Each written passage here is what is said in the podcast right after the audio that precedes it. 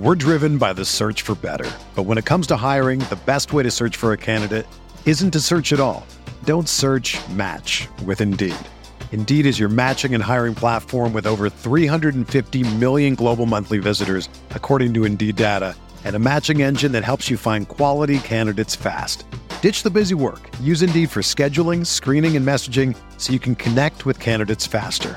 Leveraging over 140 million qualifications and preferences every day, Indeed's matching engine is constantly learning from your preferences, so the more you use Indeed, the better it gets. Join more than 3.5 million businesses worldwide that use Indeed to hire great talent fast. And listeners of this show will get a $75 sponsored job credit to get your jobs more visibility at Indeed.com slash BlueWire.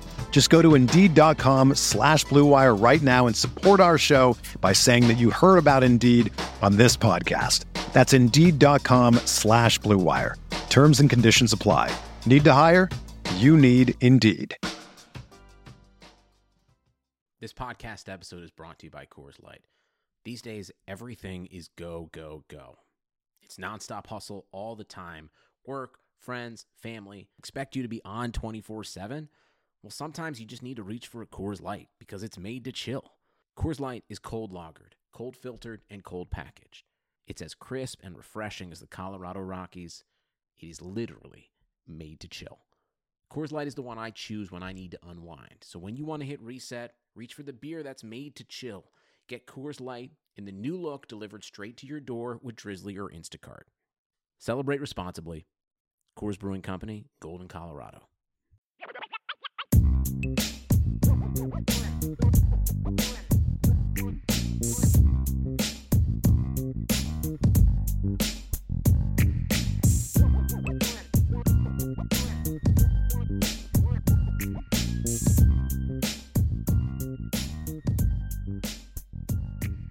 Welcome, Notre Dame fans, to another edition of the Irish Breakdown podcast. I am Vince D'Addario. I am the football analyst here at irishbreakdown.com. And joined with me, as always, is our football analyst. Uh, I'm sorry, our publisher. See, I, you know, getting everything mixed up today, my friend. I promoted myself. He's now officially and has always been the publisher of irishbreakdown.com. That's Brian Driscoll. Brian, how are you doing today, my friend? Doing great, man. Doing great. It's uh, not the prettiest day here in South Bend, so it's a good day for us to be inside doing a podcast. Absolutely. Yeah, you're not kidding. So, uh, baseball is on the er, back burner, and mm-hmm. uh, we're mm-hmm. going to talk some football, some spring football. And we are just about a third of the way through spring, uh, Brian. We actually, and are a third of the way. We're five practices you're through. Right. So, yeah, 15, so we right. are now. Yeah, we're now a third of the way. And we are going to hit one of our favorite topics, and it's the offensive line. And the, the, you know it's offense. Obviously, that's a big bonus for you and I. But the the offensive line is a big question mark this year, mm-hmm. not necessarily because of talent, but because of we don't really know who is going to be lining up. No clue on September fifth. you know, Neither. As, you know who else doesn't have a clue? Uh, the Brian Kelly, staff? Tommy yeah. Rees, and Jeff Quinn. Right. I mean, Which is not a problem now. Right. It, but it could right. be later. And that's kind of why we wanted to do this show because we're seeing a lot of opinions being formed sure. among the fan base. I'm sure. Based on three minute selected video clips. Which is and, not and, good. You know, which have had between 15 to 25 clips each of practices where there are over 100 snaps, well over 100 snaps being taken. And so it's kind of like, yeah, usually a play is a highlight for someone, which means someone else got beat. It's just, you know, right. and so the offensive line's going to struggle. It's going to be right. bad. And so what we wanted to do today was talk about the line and, and we're going to talk about what we've seen in, in films because there's no yeah. problem. I have no issue with people making evaluations based on what they've seen. Sure, sure, sure. But we shouldn't be making sweeping, you know, conclusions. Like I had somebody say to me, well, it's clear Jack Drew Pyne's going to be the starter and Jack Coan's struggling. Well, what makes you say that? Right. Well, Drew Pyne's getting all the first team reps. Uh, no, he isn't. And number yeah. one, number one, and number two, did you think they were going to bring in the grad transfer and just throw them into the number with the number ones on the first practice? And you know what kind of message does that send to the returners? So I just think we all need to take a deep breath. Sure. evaluate the highlight films, have fun looking at the highlight films, Absolutely. and there's things we can learn from the highlight films. But let's also remember that every position group is in a different stage of its development. And that's kind of the focus here. In my opinion, the offensive line is going to be the lo- the last group to Yes. get rolling I agree. because of the fact it lost four offensive starters. And look, if if you think that I'm an anti Quinn person, this would be the perfect opportunity for me to come in and say, "Ah, see, you know, and no Chris Watt and the offensive line is struggling." No, I expected the offensive line to struggle. If Harry Hiestand was the offensive line coach, Absolutely. they, the offensive line would be struggling for two reasons. One, you have 5 new starters because remember, Jarrett Patterson isn't practicing, so your Right. best offensive lineman hasn't taken a snap all spring. Number two, you're going against a pretty good flipping defensive line. I mean, Yeah. we've said on record this has a chance to be Notre Dame's best defensive line or one of their best defensive lines, and they're going against a bunch of guys that are moving around and a bunch of new dudes. So and they haven't what played. were you expecting? If Right. the offensive line was dominating right now, I'd be freaking super concerned about how bad the defense was going to be this season No question. because that's No where we're at it. And so that's kind of the purpose of today's podcast is we want to talk about where the line is right now, what the expectation should be for the line right now, what we've seen on film, and then some of the things that that are happening on the offensive line. What are the good things about it? What are the negative things about it? And then uh, you know we're gonna have some fun with it at the end and make a prediction. So that's Yeah. why today we're we're kind of talking about the line again because there's just a lot of I'm seeing a lot of angst amongst folks that are, boy, the offensive line is really struggling, and I'm like, yeah, that's kind of a good thing. Yeah, because right. if it wasn't, then I'd be really I would say a lot more about the defensive line than it would the offensive line. So I, I want to ask you, you you kind of brought it up what our kind of our outline is going to be, but I want to I want to start there. I want to start with a where should the line be right now trying to replace four starters and where are they right now trying to play replace four starters because I think those are two separate questions. So I Mhm. want to get your opinion on on that first. Well, where I actually think, based on some of the conversations I've had and some of the stuff we've seen on film, I actually think they're in a, in a decent place right now. I, I think, you know, again, there's the expectation, and then there's where they are if you're just evaluating on their play. Where, where Right, they are for right. evaluating on the play is a different answer. Where where they are right now, I'm actually encouraged by it. I think we've seen some guys that maybe the coaches weren't expecting to necessarily be as as good as they've been uh, as they Okay. are. Uh, you know, Blake Fisher, for example, is a freshman. I'm hearing a lot of great things about him from people that have been at practice. You know, I think he's a little further along than they thought he would be.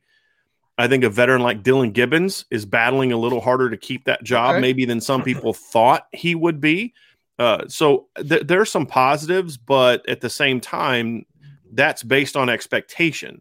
The expectations were super low Sure. for this period in the spring. Now, when we get to August and September, the conversation needs to change. Sure, absolutely. But this is where you should expect this group to be, because, like, you know, you say, well, you're replacing, you know, all your, two of your three starting receivers. Well, receivers have to work together in that they all all have their own individual responsibility. Now you have to understand what the other guy is doing, and I talked about this in the receiver podcast yesterday, Vince, where if I am running a, you know, the the the smash part of a smash concept. I have to know what the corner routes responsibilities are because this is going to impact how I run my route. I can't just and all that. get fun. open, Yeah, you yeah. know.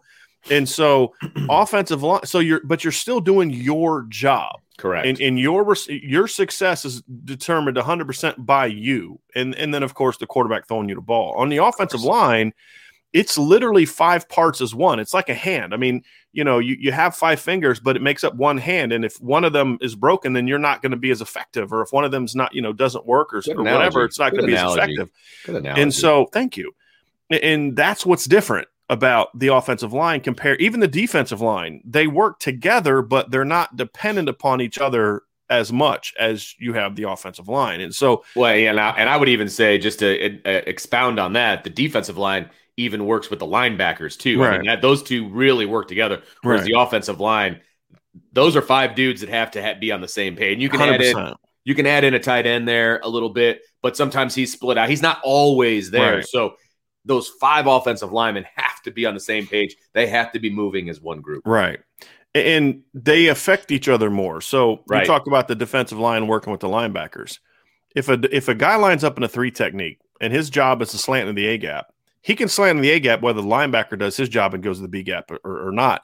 And and now it they both impact the success of the play, right? If the linebacker doesn't do his job, it impacts. So we're saying what receiver and, and so it's not about well that it doesn't impact the the result of the play, but what right. what I am saying is it does impact what me doing my job as a guard.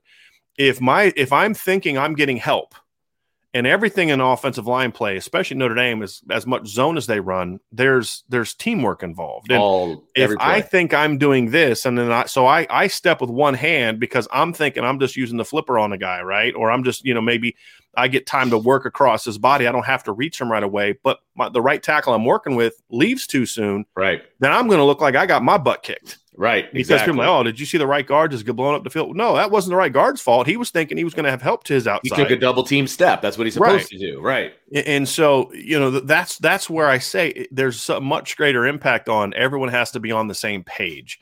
And it takes time. It takes yep. time for this group to get to that level. And so anyone that's worried about the offensive line through five practices shouldn't be. if we're still as concerned today as, you know, on on May 1st as we are today, then I get a little bit nervous. Sure. And if I start hearing things in mid-August about how the offensive line is getting whipped every day, then I'm going to get a little bit nervous. But on practice 5 and they're going actually through practice 6 as at the time of we're recording this, they're wrapping up practice 6. Uh, you know, it's one of those things where I'm just not as I'm just not as concerned about it right now because this is where I expected them to be. I expected them to be behind mm-hmm. the other groups, and that's just. I mean, it's okay. It's it's it's okay. It's give it time. Uh, now, as far as the other part of that question, Vince, I, I think I, I think the where they should be part of that question is is very multi-layered, and we're going to get mm-hmm. into it a little bit moving forward. But I think they're not even sure what each guy, what each position each guy is playing. Right. Come come fall. Right. Right. So I think that that they're really not affects, not even what guys are going to be by the end of the spring. Right. And then that affects the the play of okay, well, I'm not sure who's going to be to my right. I'm right. not sure who's going to be to my left. So I don't have enough time to really, you know, gel with those guys. And I, again, we're going to get into that a little bit deeper in a second, but I think that has a lot to do with it. And I think that you're going to see some missed assignments and some some missteps early because mm-hmm. you know is Josh Lugg going to stay at right guard?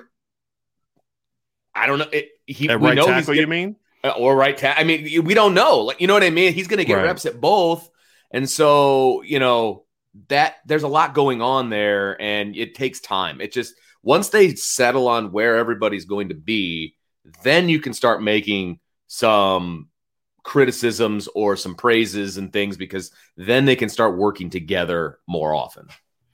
So we do get the three minute videos, Brian, and it's kind of funny because a lot of it looks a little bit like NFL films, mm-hmm. you know, mm-hmm. following the ball in the air and, you know, things of that nature. And it's a very tight, uh, a tight picture. And so mm-hmm. it is very difficult to analyze the offensive line, at least from my standpoint. Uh, I'm sure you are much better at it than I am. No. But it is very difficult with the video that they're giving us. Okay. So, from the limited amount of video that we get and the limited views and the tight views and the, you know, the NFL films look of it all, um, what are you taking away from the film up to this point through five practices? Well, I think the one is that the offensive line is getting tested by fire. I mean, oh my gosh, you know that's a great place to start. By the way, hey, Tosh Baker, um, you're a redshirt freshman. You played seven snaps last year. We're gonna have you go against Isaiah Foskey all day, the whole day. time. Yes, and when we take him out, we're gonna put in Jordan Botelho, you know, and who just plays like a maniac. So you know, hey, good luck with that, right? and, and, and that's a good thing. Hey, uh, Dillan Gibbons and Andrew Kristofic and Quinn Carroll, and you know, you guys are trying to win the guard job. Hey, have fun blocking Jayson Ademilola and Kurt right. Hinish every day. Right. You know, and, and yeah, it's a it's a it's a battle. They're losing a lot, but that's how you learn. I mean, Absolutely. it's just like we talked about the quarterback. You know, you try to make a throw and you get picked off. You say, okay, well, I, I thought I could make that throw. Now I know. Right. I'd rather you think you can make it and try it in practice in March than try that on you know, a Saturday yeah. in September where you think, well, you know what, I think I can make that throw. Nope, nope. couldn't make it in practice, can't make it now. Right. And that's the that's a good thing about practice. And you say, okay, well, I'm getting my butt whooped by some really good players. So what do I got to do to get better? What do I got to do to get on that level? Where's my technique lacking? Is my timing lacking? Is my you know my angle of departure lacking? And I think we're seeing a lot of that. We're seeing guys thinking that you know, hey, I'm pass setting. I, I, see Tosh Baker pass set, and he thinks he's in good position, and all of a sudden, oh wow, that number seven guy's a lot faster than I thought, and I got to get to him. Um, and, and, so those are the things that they're struggling with, and I think it is a struggle. You know, we're seeing Blake Fisher do some really good things, but then we see him just having trouble with the speed. Sure, on the outside, which is ex- what I expect from a freshman. I think the concerning thing for me, I guess, if I am going to say an area where I am concerned so far, is the interior guys are getting whipped a lot from from just on the film we've seen. I mean, they, they could be ripping off sixty yard runs, and the other the other right. clips we're not seeing, right? For all we know, but I think at least some of those would make it onto the, the highlight tape. I think that says a lot about how good the defensive tackles are, and we've been raving we've been, about how yeah, good the defensive tackles are going to be. Right. But I, I, think I think another part is just, and we'll get into this a little bit, but how much they're moving guys around is making it very hard for those guards to get situated. And, and uh, you know, I, I, that's concerning for me. And I think we're seeing Zeke Correll needs to continue to improve. There's areas improvement needed for his game, but I also think they're competing and they're battling. And, and yep. what I do like from the film, and this is where you can learn a little something about alignment, is when guys are getting beat, they're still battling. They're still trying to keep hands on. You know, there's a play I saw. I think it might have been a Tyler Buchner play. Where looked like two, three offensive linemen got beat, but I don't think it would have been a sack in a game because they they they fought to stay engaged. And so even though they got beat up the field, it allowed Tyler Buchner to get out of the pocket. Right. Right. That's that's that's that's progress. Because the first practice or two, we we weren't seeing that. We were seeing like a meet me at the football party from the front set from yeah. the front four, which is fun to see if you're watching for the defense. Yeah, I mean, and, and I would I would rather have it this way because we know what the defense should be. Yeah, and we know what the offense is trying to be. And so yeah. we, you you have to expect the defense to be better, and this is only going to make the offense yeah. line better moving forward to go against this kind of competition. Because I, I would rather have that than right, you know Tosh Baker just dominating whatever defensive end that they, that Notre Dame can bring out, and then they get into a real game. They're like, oh, this is what game speed is, right. and then they're just getting beat the whole time, right. and you get complacent when that happens. You know what I mean? And so. Mm-hmm. I'm okay with them just bringing and and just uh, over heat and over up. and over because yeah, heat them they're going to see that in the regular season. Yeah. Vince, it reminds me a lot of, and, and you tell me if you agree or disagree with this, but this reminds me a lot of the situation that the defensive line found themselves in in the spring of 2017, Mike Elko's first spring. And he kind of talked about that. Like, you know, you're going to have a lot of come to Jesus moments when you're playing on the defensive line and you're going against, you know, Quenton Nelson and Mike McGlinchey and Alex sure. Bars and and Sam Mustipher in that group. I mean, because that was a d- darn good offensive line, yes. and and you know, there's no Quenton Nelson on the defensive line, but the point is, this is a really talented right. group, and and, talented, and there are deep. guys on the defensive line that are battling for jobs. I mean, right. Myron Tagovailoa, Justin Ademilola, Jayson Ademilola, Rylie Mills. I mean, the exception of Kurt Hinish and Isaiah Foskey, I mean, there's still a lot of uh, you know questions about who's going to, you know, is Jayson Ademilola is he's going to play, but he's going to get 20 reps, or he's going to start getting 50 reps, yeah, you know? Right, absolutely. And so there's a lot of competition there, and there's a lot of linebackers battling for jobs. So th- they're going against guys that are also fighting for things, and so I think it's it is that kind of same trial by fire, and I think that made that 2017 defensive line better having to go against exactly. Quenton Nelson and Mike McGlinchey every day. It's why that group I think played a little better than a lot of people yeah. thought going into that next season because there was a lot of new guys there. Remember, the 2016 defensive line had Romeo Okwara on it, it had Isaac Rochell on it, it had Jarron Jones on it, it had a lot of veteran players that were gone. And so, you know, you had Daelin Hayes stepping into a more prominent role, Julian Okwara, Khalid Kareem, guys that were primarily backups in the yep. past we're now Jonathan Bonner's another one. We're now being thrust into prominent roles. And, Jerry Tillery was the only kind of quote unquote returning starter type of player coming back from that group. So that group had to learn the hard way of what it right. takes to be play big boy football. And that's what the offensive line is going through. And I think that's a great thing for them. And yep. like you said, Vince, keep turning up the heat. Yep. I think there comes a time and a place where you need to give them a practice where you're setting them up, setting them up for success And I think that is a thing that Jeff Quinn, Tommy Rees, Marcus Freeman, and Mike Elston need to sit down one of these days and say, "Hey, look, my guys, you know, the defensive coach say, hey, my guys are feeling pretty good about themselves. We, you know, we need to, you know, let's let's really make it harder on them today. What can you guys do? And hey, you know what, my guys need some success. They've been getting their butts whooped a lot. They need they need some they need some positives, and and you work on that. So hey, we're going to do some things today. We're going to purposely put them in bad calls on the defensive line." And see how they learn, see how they battle. So I mean, there are times when you want to set your offensive lineman up for success. You don't just sure. want to get get their get the dog kicked out of them every single day. but at some point in time, you say, okay, what are you gonna do about it? Are you just gonna sit back and keep getting whooped every day? Or are you gonna are you gonna figure something out? Right. And I think that this is a great testing period, and this is what spring ball's for. Like I, I just wish that people understand spring ball is not about our, our getting ready to go play a game on Saturday. I, I don't care if, an, if a quarterback throws a pick. I, I don't care if an offensive lineman gets beat. I don't care if a cornerback gets beat. We don't know what they're working on that day. Exactly. They may be they may be in a period where they're saying, "Hey, look, we're going to play press man today, and we're going to really stress our put them in a lot of tough spots." You know, and and coaches do that all the time. Good coaches do anyway. They don't always design practice for success. And I don't think that's always, I mean, there are days to do that, but there are days you're going to say, hey, look, you throw everything at us. I, I, remember, Vince, I've told you this. This was even during the season. Uh, you know, I had an, uh, my head coach, Joe Fincham at Wittenberg. I was running scout team. And he said, he's like, he's like, Driscoll, I want you to throw everything you can think of at us today. I'm, I'm just designing the just the most bizarre blitzes and just, and, and, and it was just because this point was, is if we need to throw some fire at them because if they can figure that out, then when we get to when we get to Saturday, we're going to be all right. Right. Well, the spring is an exaggerated version of that because there is no game you have to worry about. It's we got to figure out who we have. What do we have? You know, we we got to figure out how's this guy going to handle getting burnt a few times. You know, so so hey, Coach Rees, what are you guys running to, working on today? Oh, we're working on this concept. Okay, cool. During this period, we're going to get ourselves in the worst possible calls imaginable and see how guys handle it. That's what I. We're driven by the search for better. But when it comes to hiring, the best way to search for a candidate isn't to search at all. Don't search match with Indeed. Indeed is your matching and hiring platform with over 350 million global monthly visitors, according to Indeed data, and a matching engine that helps you find quality candidates fast. Ditch the busy work. Use Indeed for scheduling, screening, and messaging so you can connect with candidates faster.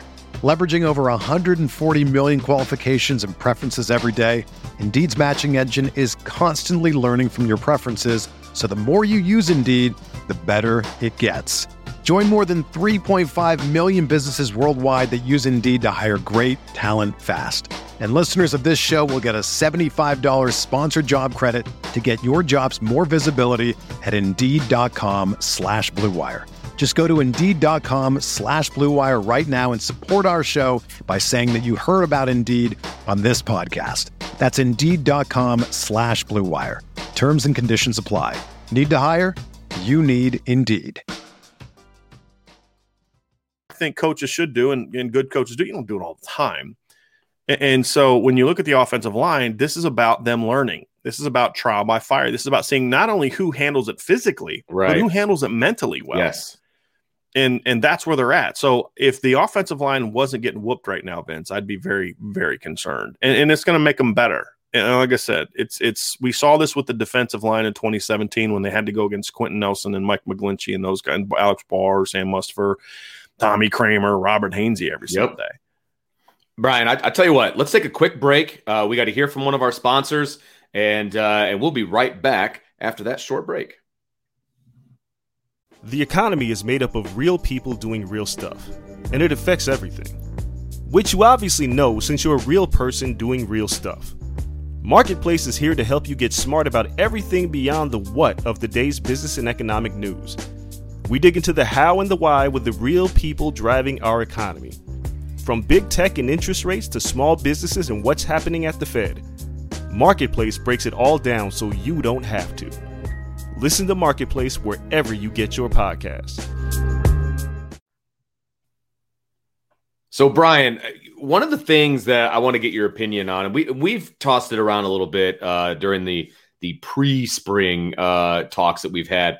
Uh, Brian Kelly was very upfront with the fact that they're going to be moving guys around. Guys are going to be not necessarily out of position, but they're going to have guys at multiple positions, and Mhm. and they're I guess they're trying to figure out who's going to be the best fit where and and all of that.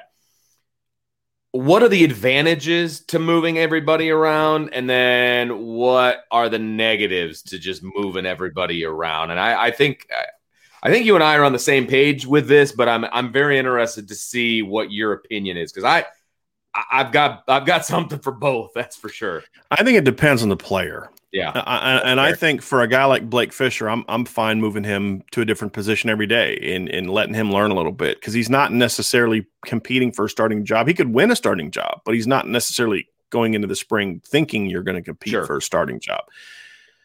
I think when you get in the situation, the positives are you're, you're seeing who can fit somewhere. I mean, you may not know a guy could play a position until you move him there. Sure. if they hadn't tried this with Jarrett Patterson, we wouldn't. He he wouldn't have been who he was. He'd probably Sure. still be a backup. If they Because didn't give him that right. shot to be a starter, we'd be like, well, how's this Patterson kid gonna gonna handle now that Liam Eichenberg and Robert Hainsey are gone? So you, you you do that and you see well who's comfortable somewhere. You- Hey, this guy's been a right on the right side his whole career. Let's put him on the left side. And he's like, wow, this guy plays even better left-handed than he does right-handed.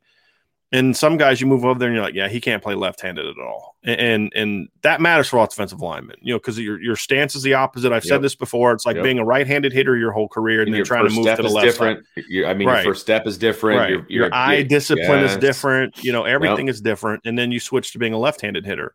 It's going to feel awkward. Some people can figure it out and become switch hitters. Some people can't.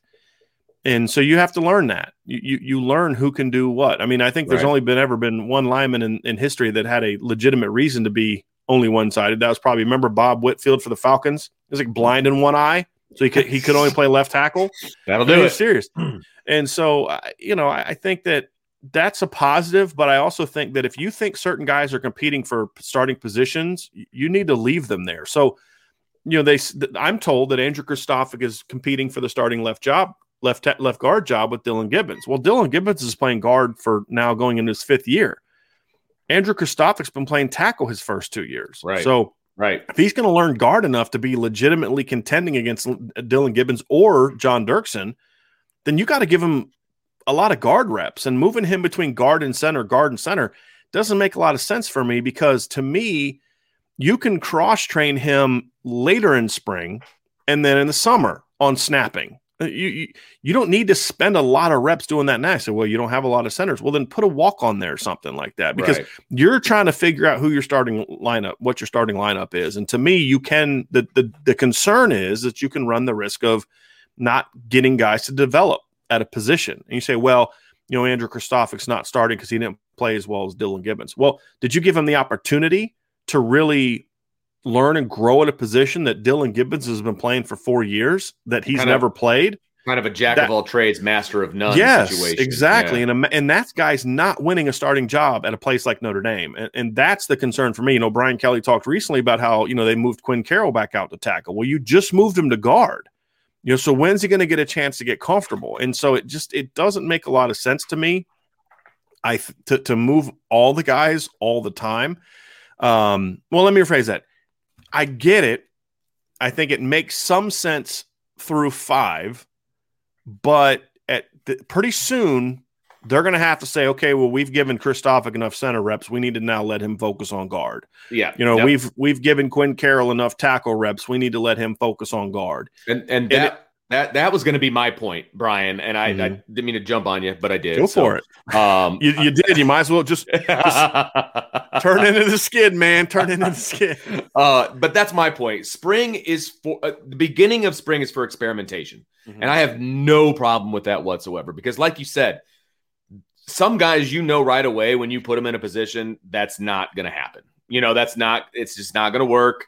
And we tried it, and we're going back to what we were doing Mhm. before. And then there's some guys that, hey, man, this Mm. we can give this a shot. You know, kind of. I kind of like this. yeah, absolutely. And so that's what the beginning of spring is for. And I Mhm. had the first five practices, first six practices. Yes, you experiment. You put guys all over the place, specifically with the offensive line. No problem with that. Once you hit about the halfway point, now it's time to start focusing on where you think that they are going to help Mhm. you the most. And so, right. it- it- like you said, if Kristofic is going to be battling for that guard position, for a starting guard position, Mhm. that's where he focuses. If he's battling for the starting guard and then the backup center job. Makes no sense. The, the backup center job doesn't matter right this second, right. right? Because worst case scenario, you put Jarrett Patterson in, it, in Right. center. So I mean, you've got center. Okay, I realize when you're putting the second team and the third team, you need a body. But like you said, you can put a walk on in there. there. There's plenty of guys you can put in there to fill a spot. Let him compete. Let him compete for that job. If the, if that's where you think he can help the most, you let him compete. Josh Lugg, for example, they've got him out at right tackle right now. I personally think he might be a better guard. So are they, you know, they're telling us that they're going to move him back over there. That's great. They should be moving him back and forth right. now, not staying in that one spot and then staying in that spot. He should be going back and forth. And then you tell, okay, where's he going to help us the most? Or where does he have the best shot? Now, he's potentially the best guy at both positions. I get that. But where is the the next guy with the Yeah. best What? potential? Where? Where does him lining up make us the best as a unit? Correct. That. Thank you for uh, putting some English to what I was saying. I Um, knew what you were trying to say. I got you. I read you. I'm with you. But that's I'm fine with the first six, seven practices doing, you know, bouncing guys around, figuring out where everybody fits. But the second half, you need to have some stability, and See, you need for to me, let I'm, those I'm guys at, this is the point for me. I'm actually a little quicker on the draw than for me than, than that. It'd be one thing if you're talking about a guy that is competing for a starting job. That's a little different. So if if they think Quinn Carroll, for example, let's just use Quinn, Quinn Carroll for example. If they Okay. think he can compete for a job, they're just not sure if it's going to be guard or tackle yet. Then then switch him, move him, G- give him some reps at both. The the issue that I have are the guys that are the cr- kind of the cross training for center. Like if Michael Carmody is potentially a center for you, then get then get him some center reps, cross train him at center and tackle. No problem with that. So it's it's this this my concern isn't for everyone. My Right. concern is more for the people that you view as starting as Correct. competing for a starting job. because Carmody's not competing for a starting Right. job.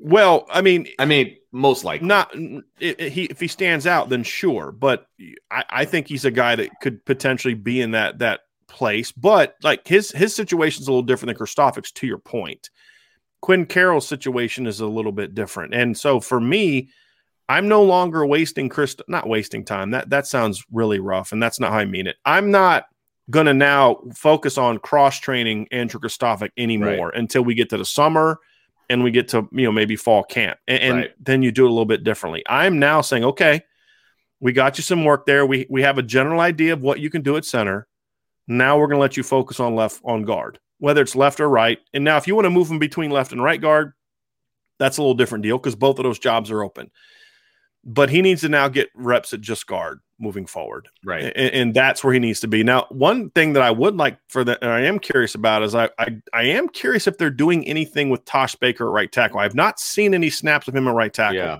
Yeah. It, I'm. It, it- there's two ways to look at him, and this one's a little bit tougher. Number one is he's just five practices in, so let's give him more time at left tackle. The other one is, at what point in time do we say I think Tosh is ready to to play, but I don't know if he's ready to protect the backside of the quarterback, and say let's get him at right tackle, and then we'll give Blake some left tackle reps, and you know just to get him some work, but. Jarrett Patterson's going to be our left tackle Right. eh, because Blake's just not quite ready yet. And so you're going to start him at right tackle. And then that's where you could maybe see him and Blake Fisher kind of playing in a similar role to what we saw from Kraemer and Hainsey back in 2017. Absolutely. So that's kind of what I'm curious to see how that goes. Uh, because I just I know why they want to to force the issue with Blake Fisher at left tackle. There's the attractiveness of having a six eight really athletic kid on the back, the back side, but I think that's also a lot of pressure for a redshirt freshman, Sure. and it's a lot of pressure that the only left tackle we've seen do that as a redshirt freshman was Zack Martin. And like Ronnie Stanley started at right tackle as a redshirt freshman. You know, Mike McGlinchey started at right tackle as a redshirt sophomore. I think is when he first got his first gig. Actually, he was a redshirt freshman when he got that start against Louis- LSU in the bowl game. Then the next year, 2015, he was a redshirt sophomore When he was a when he starter. became a full time starter at right tackle. Then Right. he moved to the left side. Yep. Liam Eichenberg never really played right tackle, at least not like in a starting role, but he got some reps at right tackle. But he also didn't get a starting job until he was a redshirt sophomore at left tackle. So it's a little different situation. So that's the one I'm really interested to see. That's still the, the question mark for me because I understand why they haven't moved Blake yet. And I don't even know if now is the time to consider moving him to right tackle. You may just say, hey, let's go through all 15 and let him get work there and then see what we got at right tackle. And then you can say, okay, let's work on now going into the spring. Jarrett's back. We're, we're going to slide Jarrett in there and you're going to be the right tackle and, and see how that goes and then at what and if and if Jarrett is locking down a spot and you've got I mean if uh Tosh is locking down a tackle spot and you know that Josh Lugg can play tackle, and you anticipate Jarrett Patterson having one of tackle spots, at what point in time do you start giving Blake Fisher some guard reps to compete sure. a guard? Sure. That's the other part of this. So there's still a lot of questions to be determined, Vince, and yeah. and there's still guys that that should get some movement. But again, that movement is designed to give them reps at positions where they're going to be starting. Mm-hmm. So that's the difference. The moving around for guys that are cross training to be a backup at a position if you have a need Right. That needs to stop now. I understand why they did it. I get it, but that needs to stop now. And you know, unless it's like a situation like, hey, Andrew Kristofic looks great at center, and Zeke Correll, maybe we need to move him to guard and you know let him battle somewhere else. Uh, maybe something like that, but I don't see that. Yeah. And Brian Kelly has said Zeke's the starting center for right now. So I want to see those guys like Andrew Kristofic, Quinn Carroll start focusing just on the positions that they're competing to start at. And that's why for Kristofic, that means keep him at guard. For Carroll, that means you know guard and tackle. So again, it's not a blanket rule. It has to be applied differently yeah. to everybody based on where they are and their development. I'm okay. I'm, I'm okay if you want to play Michael Carmody at center guard and tackle at different times because you're still trying to figure out where he best fits. I get it because he's not necessarily competing for a starting job. If you want to move Caleb Johnson around, I'm, I'm fine with that. If you want to give Rocco Spindler some snaps at center and tackle and guard, I'm fine with that because I don't think Rocco's at a place yet where he's really competing for a starting job. Kristofic, however, needs to start getting exclusive guard reps. Now you can go right left. He starts he needs to start getting exclusive guard reps, in my opinion. So playing off your opinion, what you like that? Yes. Uh, so what is your right now as we sit here April 8th? Right? Where and they're they, like you said, they just finished the sixth practice. What is your ideal offensive line?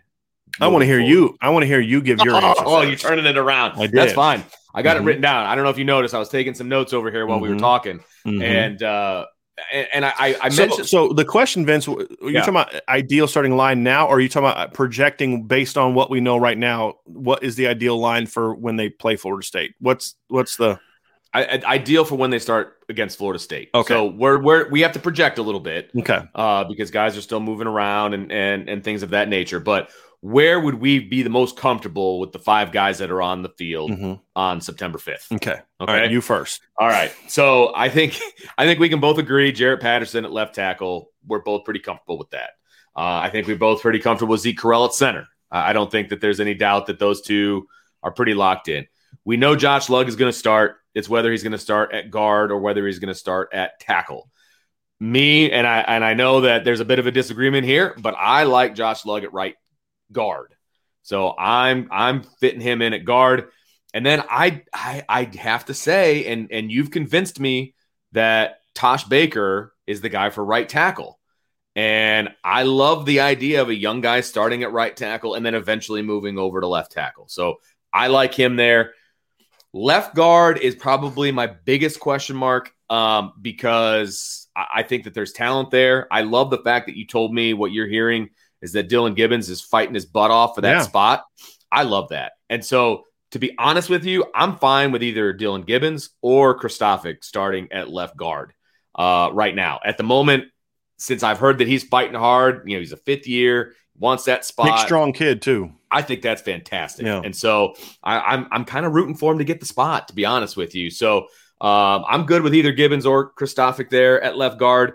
Uh, but I think that would be my line moving forward. We're pretty much on the same page. You know, I, I would like to see Jarrett Patterson at left tackle. And look, Tosh is the left tackle of the future. There's I no agree. doubt. I mean, I, I had him that. ranked as a top 50 recruit. I just feel like, you know, don't mess with what's worked for you and and what's worked for you is you know not throwing a, a, young guy into the mix. I think Zack Martin to me was a bit of an anomaly. Yeah, and, and Zack Martin was also thrust into a situation where when he started at left tackle, you had terrible offensive line depth, and you were you were in a brand new program. It was True. Brian Yeah, Kelly's no, first year, Harry Good point. Stand's first year. I mean, no, Right. that was uh, Ed Warner's first year Oh yeah, that's right. as the offensive line coach. And and who was going to start if it wasn't Zack Martin? You didn't Right. have the options and the depth that you have now.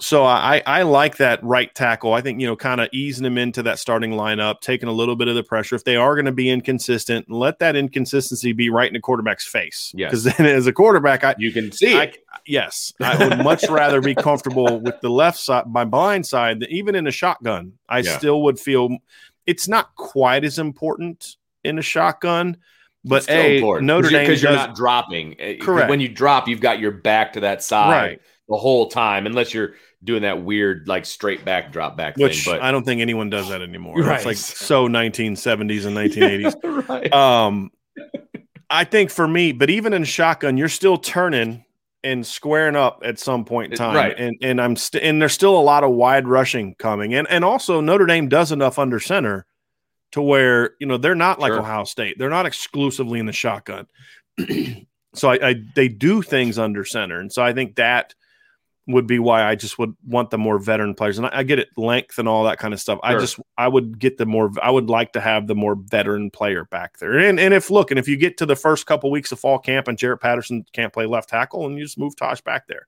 so be it. Yeah. But I, I would give Tosh all the left tackle reps in the spring, or at least a lot of them. Maybe give Sure. him a little bit of work at right tackle late in the spring just to give him a taste and see how he does playing right handed. Because you want to have an idea going into the summer if he can even If get in the right handed. Sure. Absolutely. because I don't know if he's done that, but I mean, he was a left tackle in high school and he's a left tackle now. So, I mean, you, you need to get a taste of that.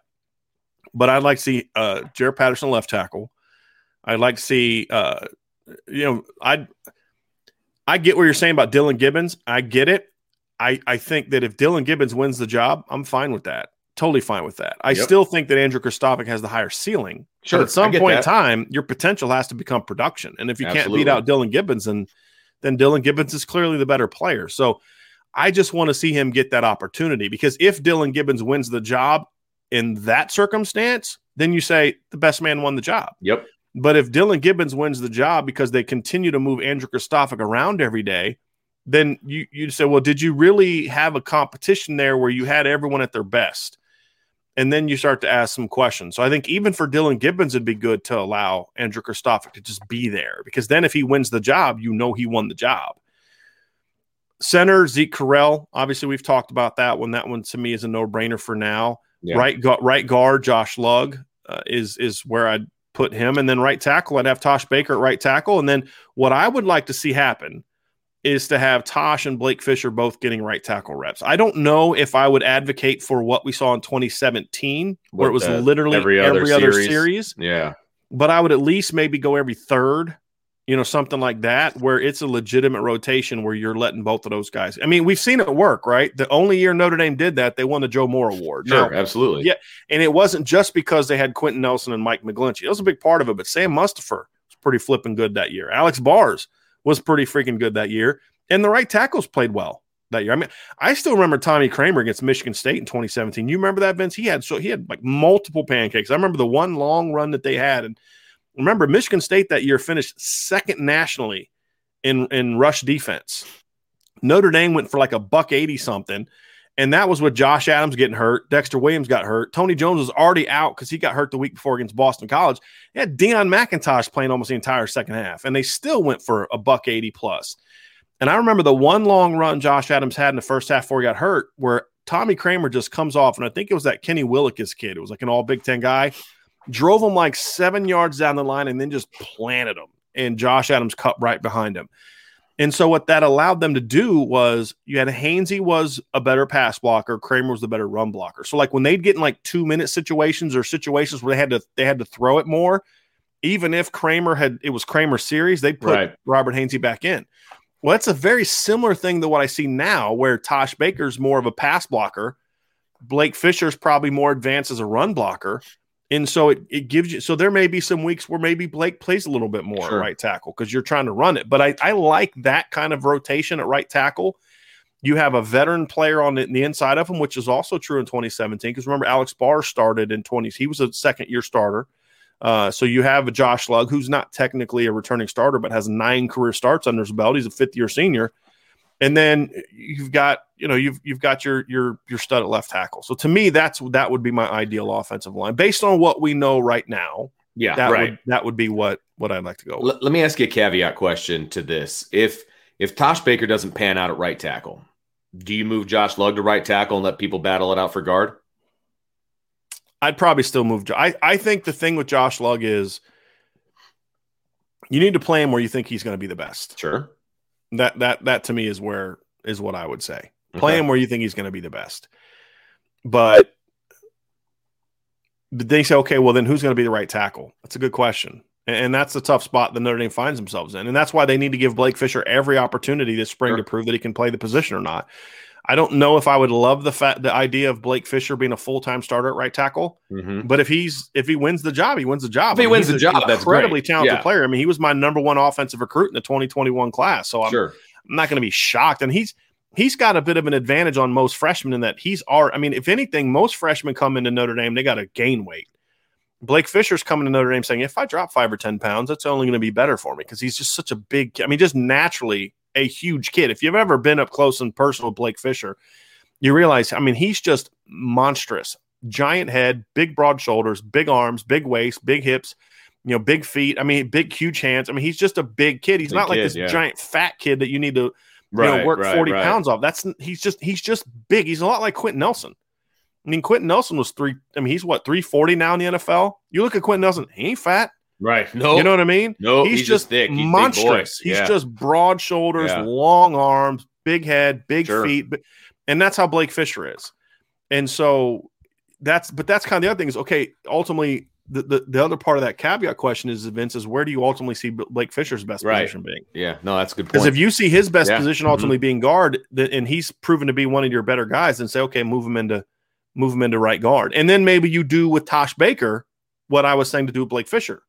So maybe with Josh Lugg and Tosh Baker, you say at right tackle, you say, okay, Josh is our starter, but every third or fourth series, we're going to put Tosh in there and give him some work, and then you let Blake battle for the right guard position.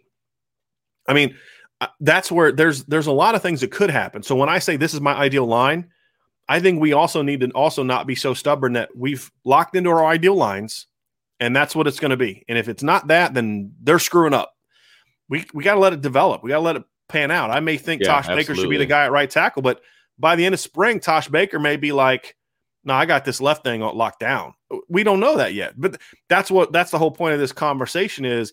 It's super early, and there's going to be change, and maybe Zeke Correll isn't ready to play center. Maybe he needs to be a guard. Maybe Andrew Kristofic, the light goes on at center, and he's so good at center that you're like, well, maybe we should move Zeke somewhere and let him. We don't have an idea. We have no idea what's going to happen these next 10 practices. So that's why I say that's my ideal lineup now. But we will address this again after the blue gold game. oh, you know we will. You know, and, Yeah. and we'll address this in, in the fall, fall camp because I do think there's still a lot of. I mean, let's put it this way: my ideal lineup that I wrote down is written in pencil, and I wrote it softly. it's easy to erase. Yes, yes, yes. No question. That's great. So one of the things we like to do is we like to make some some predictions, Mhm. uh, Brian. So I want to uh, give me give me a prediction on the offensive line uh, that maybe something we haven't talked about yet. That we haven't talked about yet. I mean, Well, I think I mean, we covered have to be everybody. So Yeah, I, you're right. It doesn't have to I be that. know if- As I said that, I realized I backed myself into a corner on what I was going to say. So uh, just a prediction on the offensive line. Yeah, I, I think my prediction is going to be, and it's not exactly a bold one. I think Blake Fisher is, going to make it to the case of the coaches like, hey, you have to play me. You you can justify not wanting to play a freshman all you want, which is uh, the offensive line is still a position, Vince, where I advocate for freshmen not playing, but sometimes there's that unique case, and this is a unique case too because you say, well, Quenton Nelson didn't play as a freshman.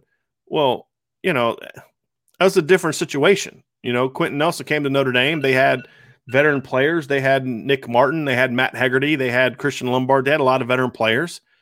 And, you know, he he was making a transition from tackle to guard. This is a little different situation where they don't have a bunch of returning starters coming back. Oh, and Steve Elmer was coming back too. And remember, That's Steve. Elmer played as a freshman, started yes. several games as a freshman. So Yeah, right. there was a lot more of a proven. Ex- I mean, if Blake Fisher would have enrolled in 2020, we would be having a different conversation. Absolutely, because there he- would be no spot. There, there's be- a ceiling he's, he's going Right. to hit. I mean, Right. Like he's not beating out Tommy Kraemer and Robert Hainsey and and uh, Aaron Right. Banks and and Liam Eichenberg. He's walking in at the perfect time. Yeah. He's gonna play this year. Now, whether he starts or whether he's a rotation guy, Sure. you know, every other series, or whether he just they just work him in from time to time. Maybe they put him in a goal line package or something like that. At some point in time, Blake Fisher's just going to be too good not to play. Now, whether that's against Florida State or in you know October, November, I don't know. But Blake Fisher's going to play this year. So again, not a bold prediction. Hey, Sure. my number one recruit in the class is going to play as a freshman. Oh, wow! You know, Way way, to go go on a on a limb limb. there, Driscoll Yeah. uh-huh. you know but that that's the to me that's the most obvious one at this point i mean and it also speaks to just how little we know about all those other positions Well, that's true too, because we're we're going off of our you know very limited amount that we can see and what we've been told uh, as well. I'm I'm kind of changing mine up a little bit just based on our conversation today.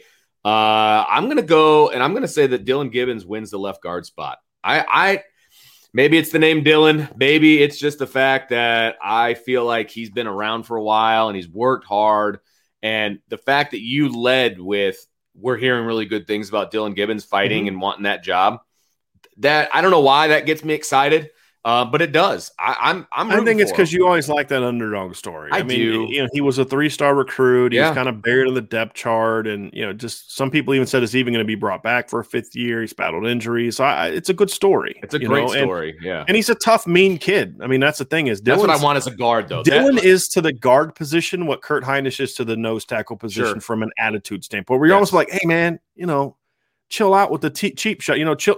The whistle blew, brother.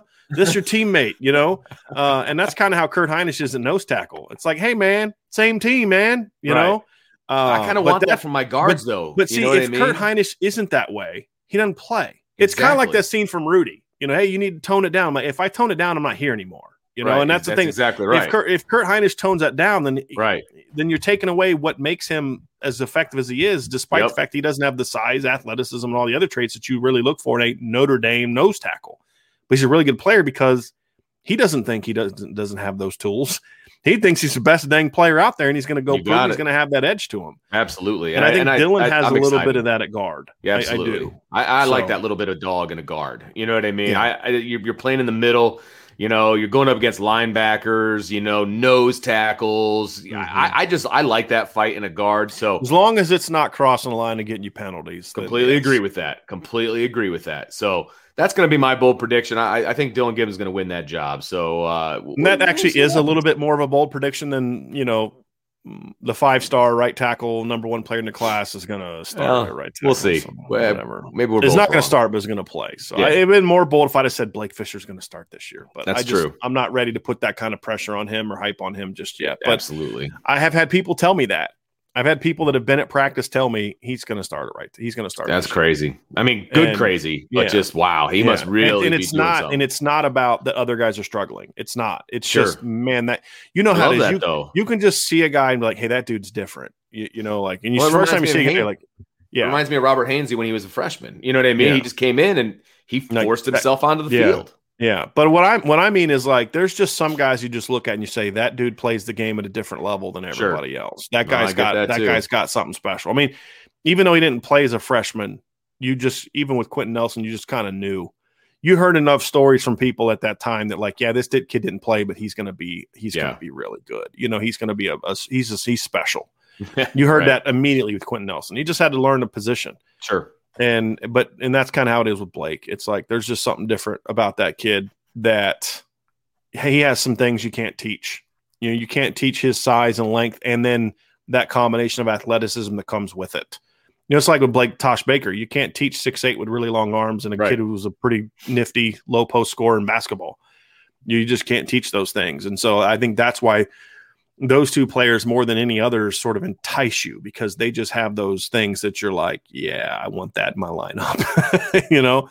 And now, now we'll see if they're able to to lock it down and prove that they have the the ability to cons- play consistently because talent and upside doesn't work in the offensive line if it's not consistent Absolutely. because that's that's that gets you beat that gets your quarterback drilled that, that- i mean you just you Hmm. need some consistency there I'll, that's the one position in football where i'd take the lesser talented player that i know can at least get the job done snap after snap than the dominant player who's going to blow you up two snaps and then get beat two snaps that that's just for, maybe that's just a former quarterback in me talking. Yeah, no, I get I know that. that the quarterback's the brunt of the the mistakes more often than not. Sure. but that's just kind of how I feel. And other positions, I don't feel that way, but offensive line, uh, I'm I'm much more there. There's a level of consistency is needed. You have to get to a certain level of consistency before I can consi- seriously say that you you need to be battling for a starting job.